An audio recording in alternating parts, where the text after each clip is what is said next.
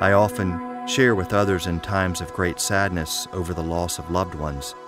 We cannot know precisely what heaven is like, but we can know what God is like because we can know who Jesus is.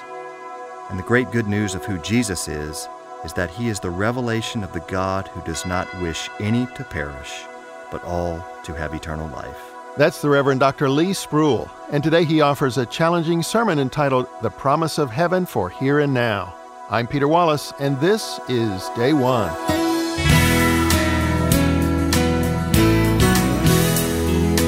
Welcome to Day One, the weekly program that brings you outstanding preachers from America's historic Protestant churches, sharing insight and inspiration from God's Word for your life.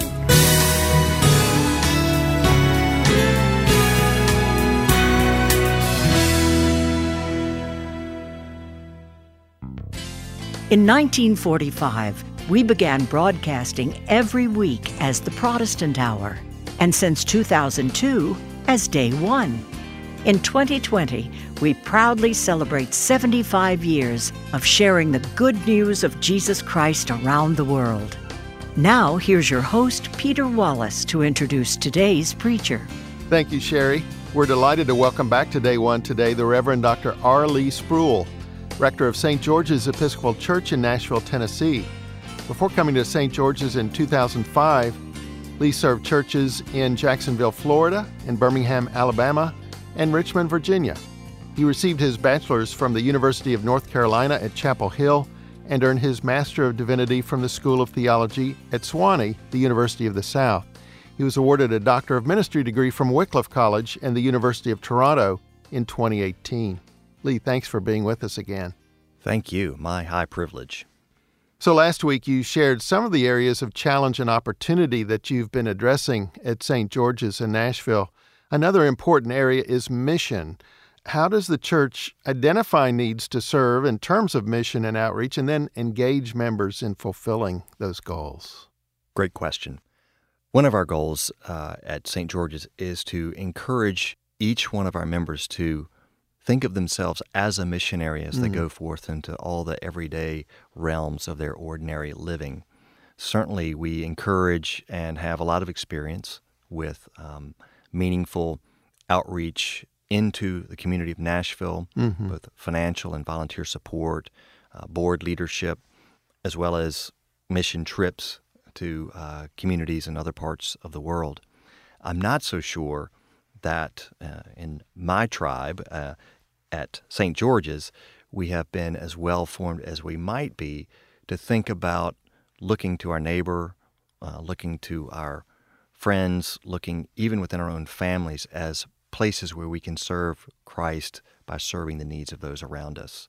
So, again, trying to encourage people to think about being a missionary as they simply walk out the doors of the church, step into the cars, and arrive wherever they're going. Mm-hmm. Your church has a number of worship services in different formats. Tell us about those and why you offer them. Well, uh, we we do offer uh, a, variety of, of, worship services every Sunday, and I think in part because of our scale and size and, and complexity. Uh, to be quite honest, we're probably trying to meet people's preferences for when they'd like to come to church.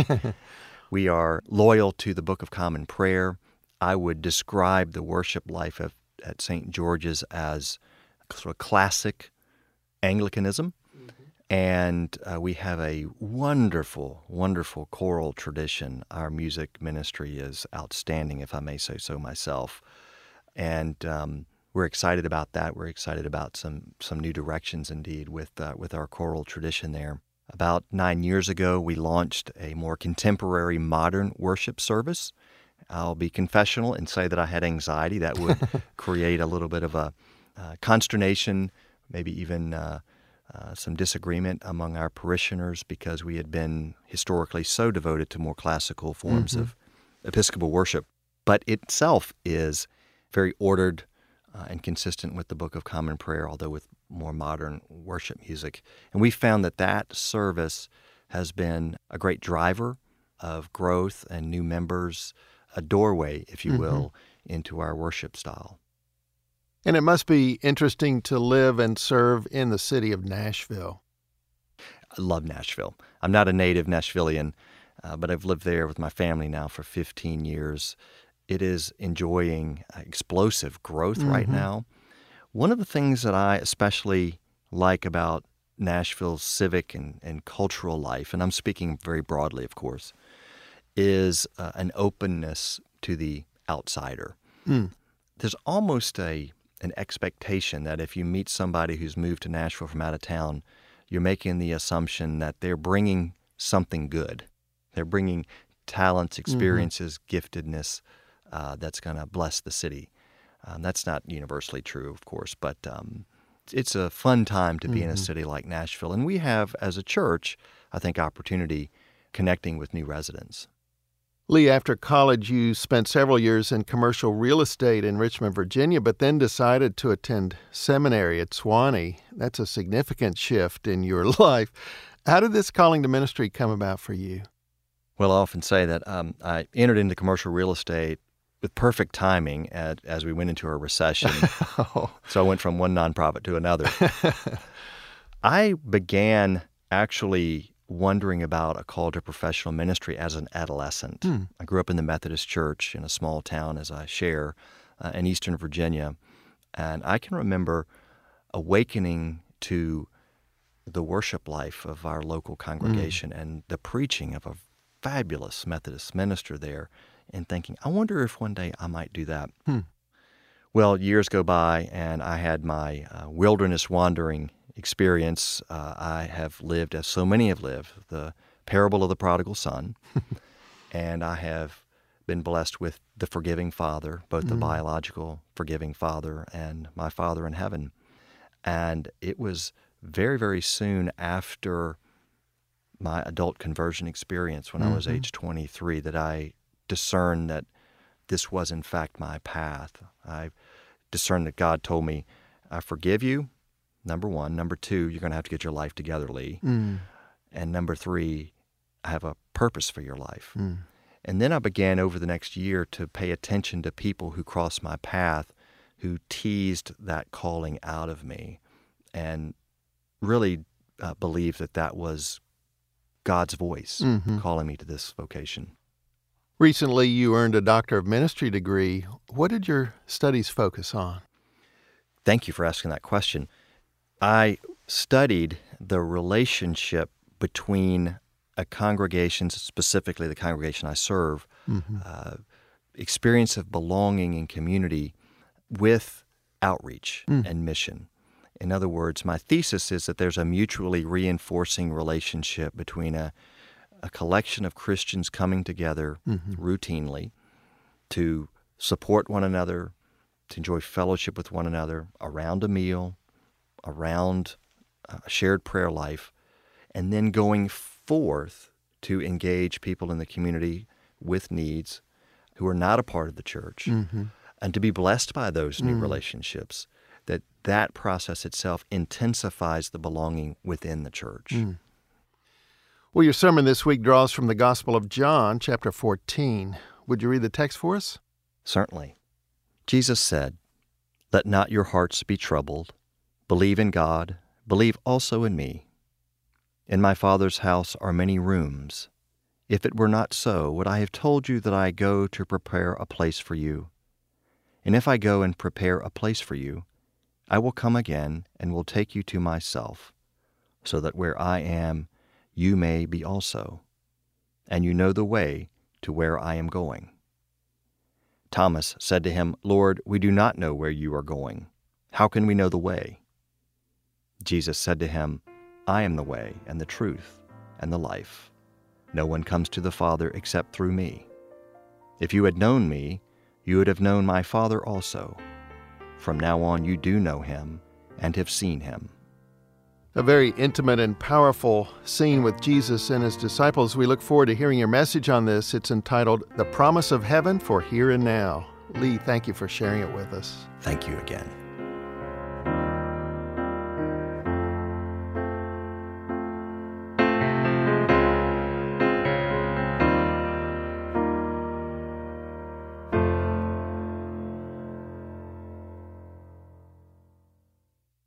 Have you ever noticed that when Jesus speaks of the kingdom of God or eternal life, the ways and places where God's reign is breaking in on earth through him, he seldom speaks in rationalistic or objective terms.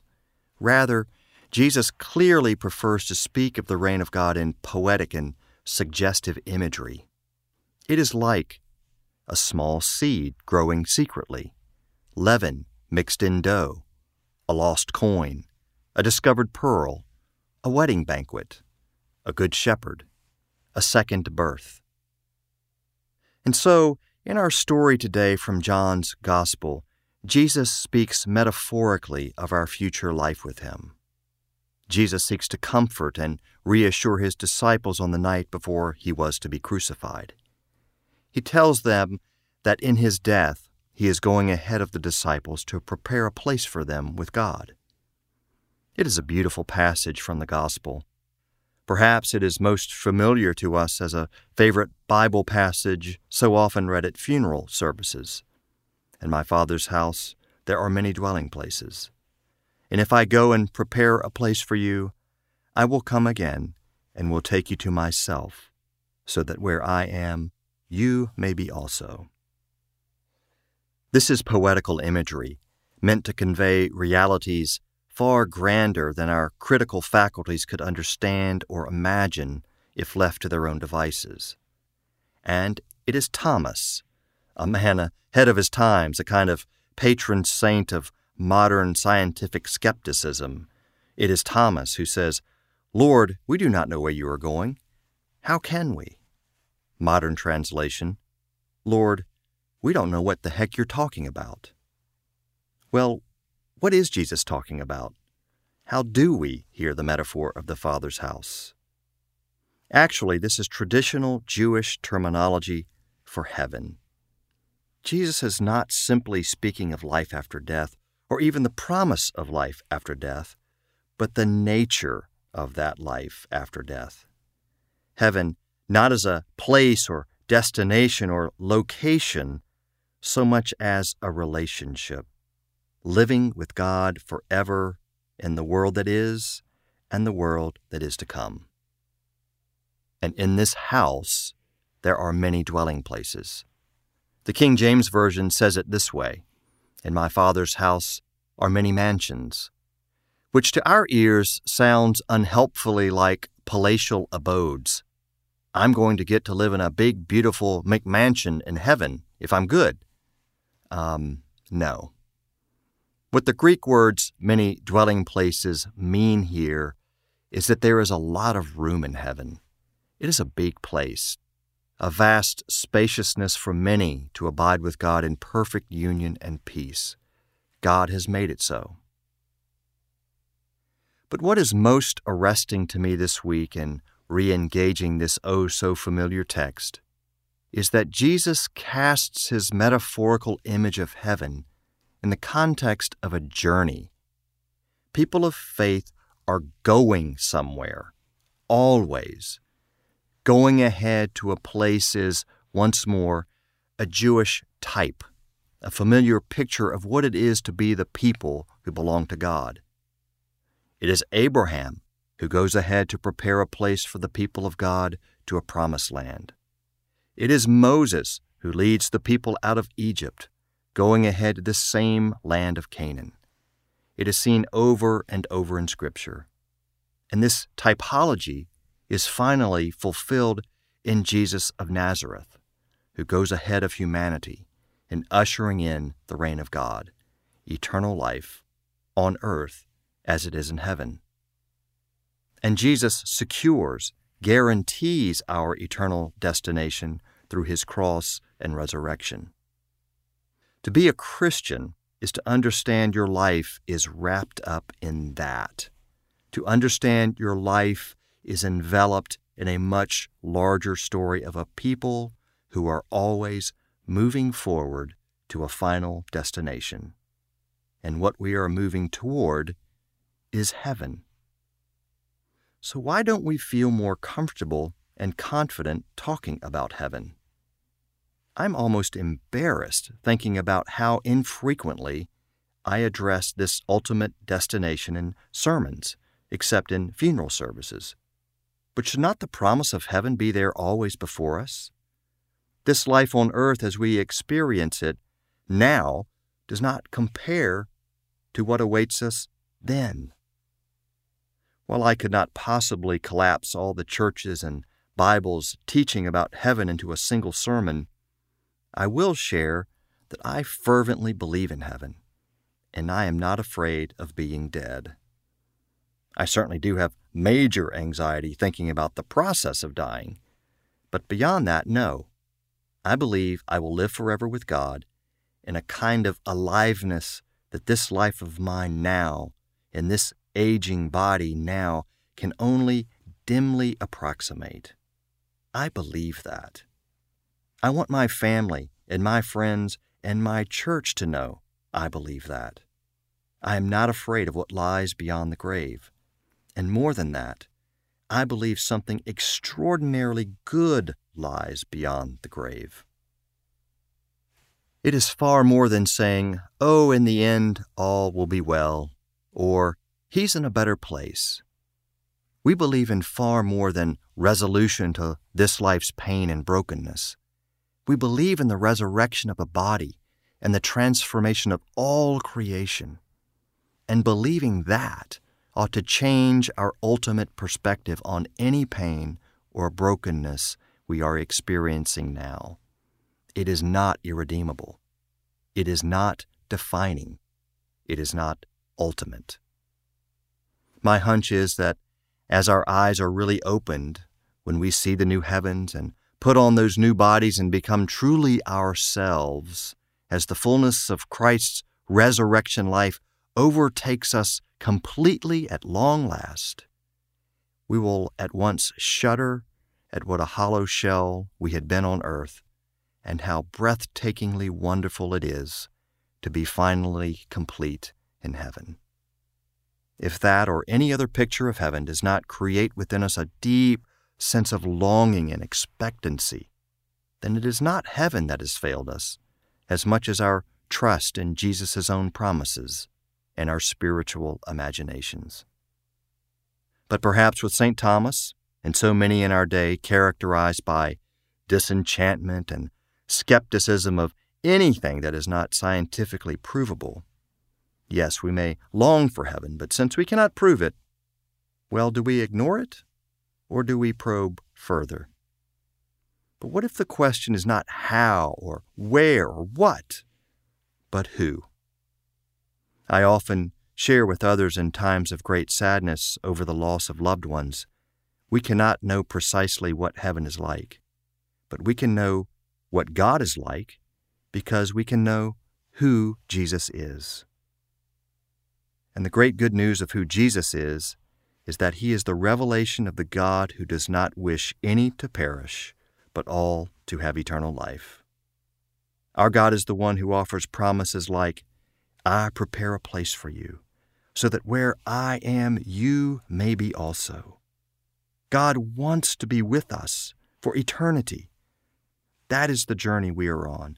That is the place to where we are going. And whose voice and whose leadership is more trustworthy in all the world than Jesus. I grew up in a small town in rural eastern Virginia. My father was something of an outdoorsman, and he began taking me quail hunting as an adolescent. We would take our hunting dog, our shotguns, and drive off to some friend's farm up the county. And we would get out and start walking, usually along the edges of large soybean fields. Frankly, we only rarely scared up a covey of quail, and even then, we usually missed hitting a bird. So there was a lot of walking with my father. I have memories of these walks to this day, chatting with Dad, and also looking over my shoulder to see his old pickup truck disappearing over a hill or around a big stand of trees. And onward we walked. It always seemed far away from our vehicle and not in a way that would get us back to it. Where were we going and where would we end up? But my father knew these fields and these farms, and so I stayed with him. I trusted him more than I trusted my own mapping skills or the immediate environment. And we always returned safely because he knew the way. I think the gospel is just like that. And I am very much looking forward to walking with my Father again in heaven when it comes in full for me and for this world. I think about that joyous reunion as well as others I'm looking forward to a lot. And so I look ahead with deep yearning. And I think this forward looking hope has present practical consequences. First, I would hope that a vigorous vision of heaven helps me be more compassionate toward the world and other people, even when they hurt or disappoint me. It is a gift of grace to realize that not only am I a mere approximation now of who I will become, but others are, and this world is as well. The Holy Spirit may help us to see them as they will be too. To speak again poetically, to see others already robed in the white garments of heaven, so to speak, is to become a more loving person. And a second practical here and now consequence of believing in the reality of heaven is perhaps the most obvious trusting that sin and brokenness and death will not ultimately defeat us. No sickness or sorrow or death or any other adversity has final authority over us. The Gospel.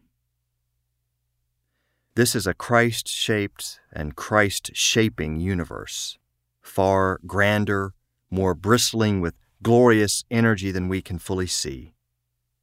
St. Paul says it like this Now we see in a mirror only dimly, then we shall see face to face.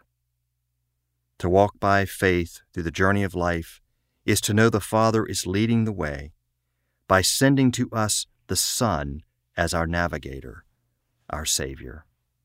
This is Easter faith. This is our hope that what begins in this life does not die in death, but is reborn into our consummation beyond this life.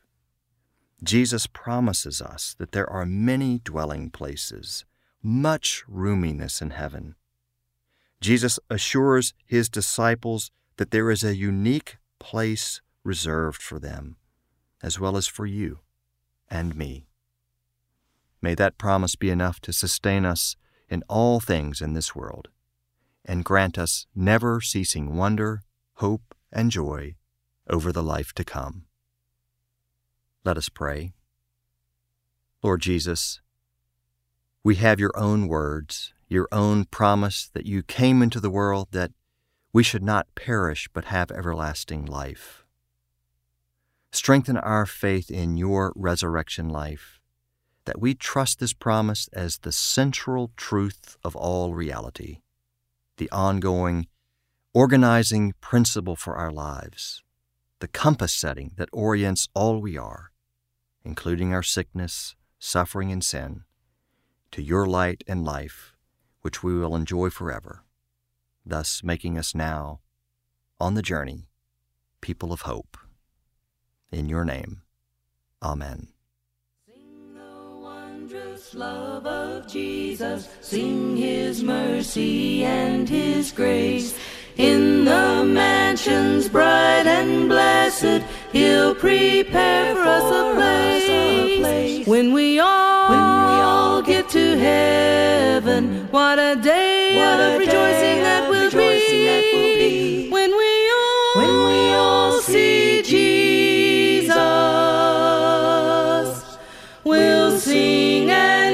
shout the victory. Shout the victory.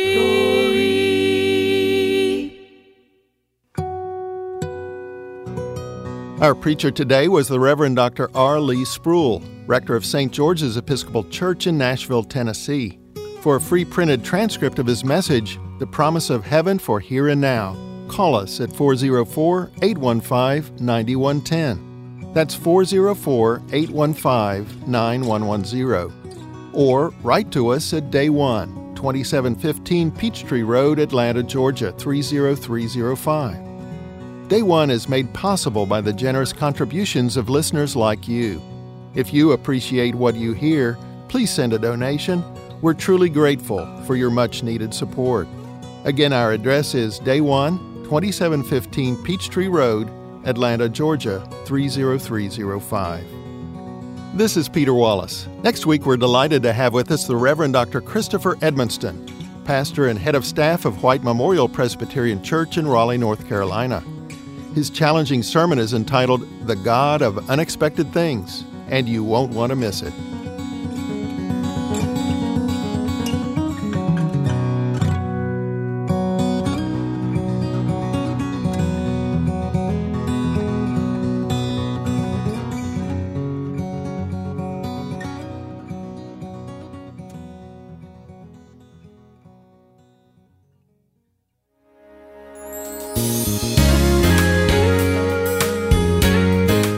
Lee Spruill offers some final reflections on today's sermon.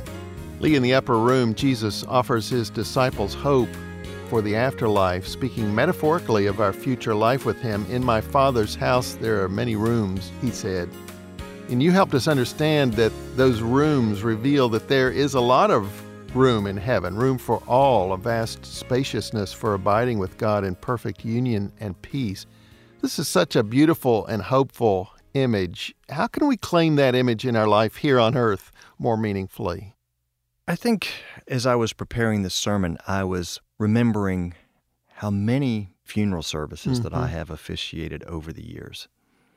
And it's not uncommon for someone who is uh, grieving the loss of a loved one, either in the days before, right after a funeral, or even months after a funeral, mm-hmm. to ask me, do you really believe in heaven? What's it like? And as I try to share in the sermon, we can't know precisely what it's like, although I believe creation itself gives us glimpses. Mm.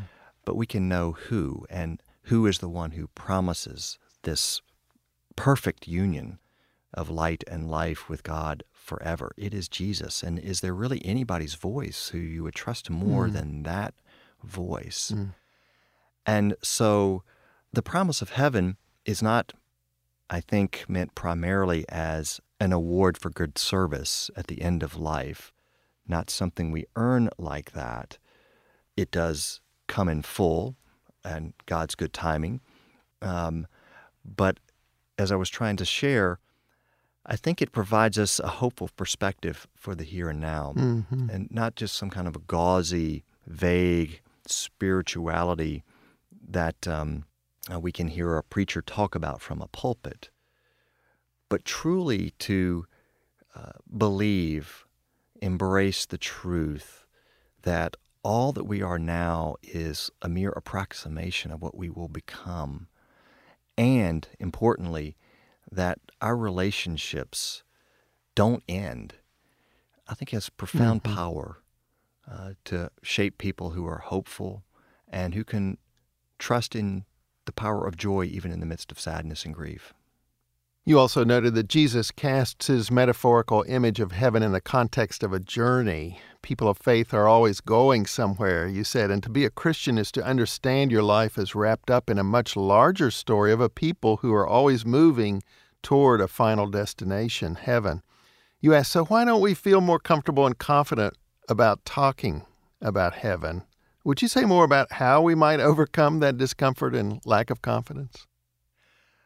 I'm as probably guilty as anyone about being um, trapped within sort of um, Western scientific notions of reality.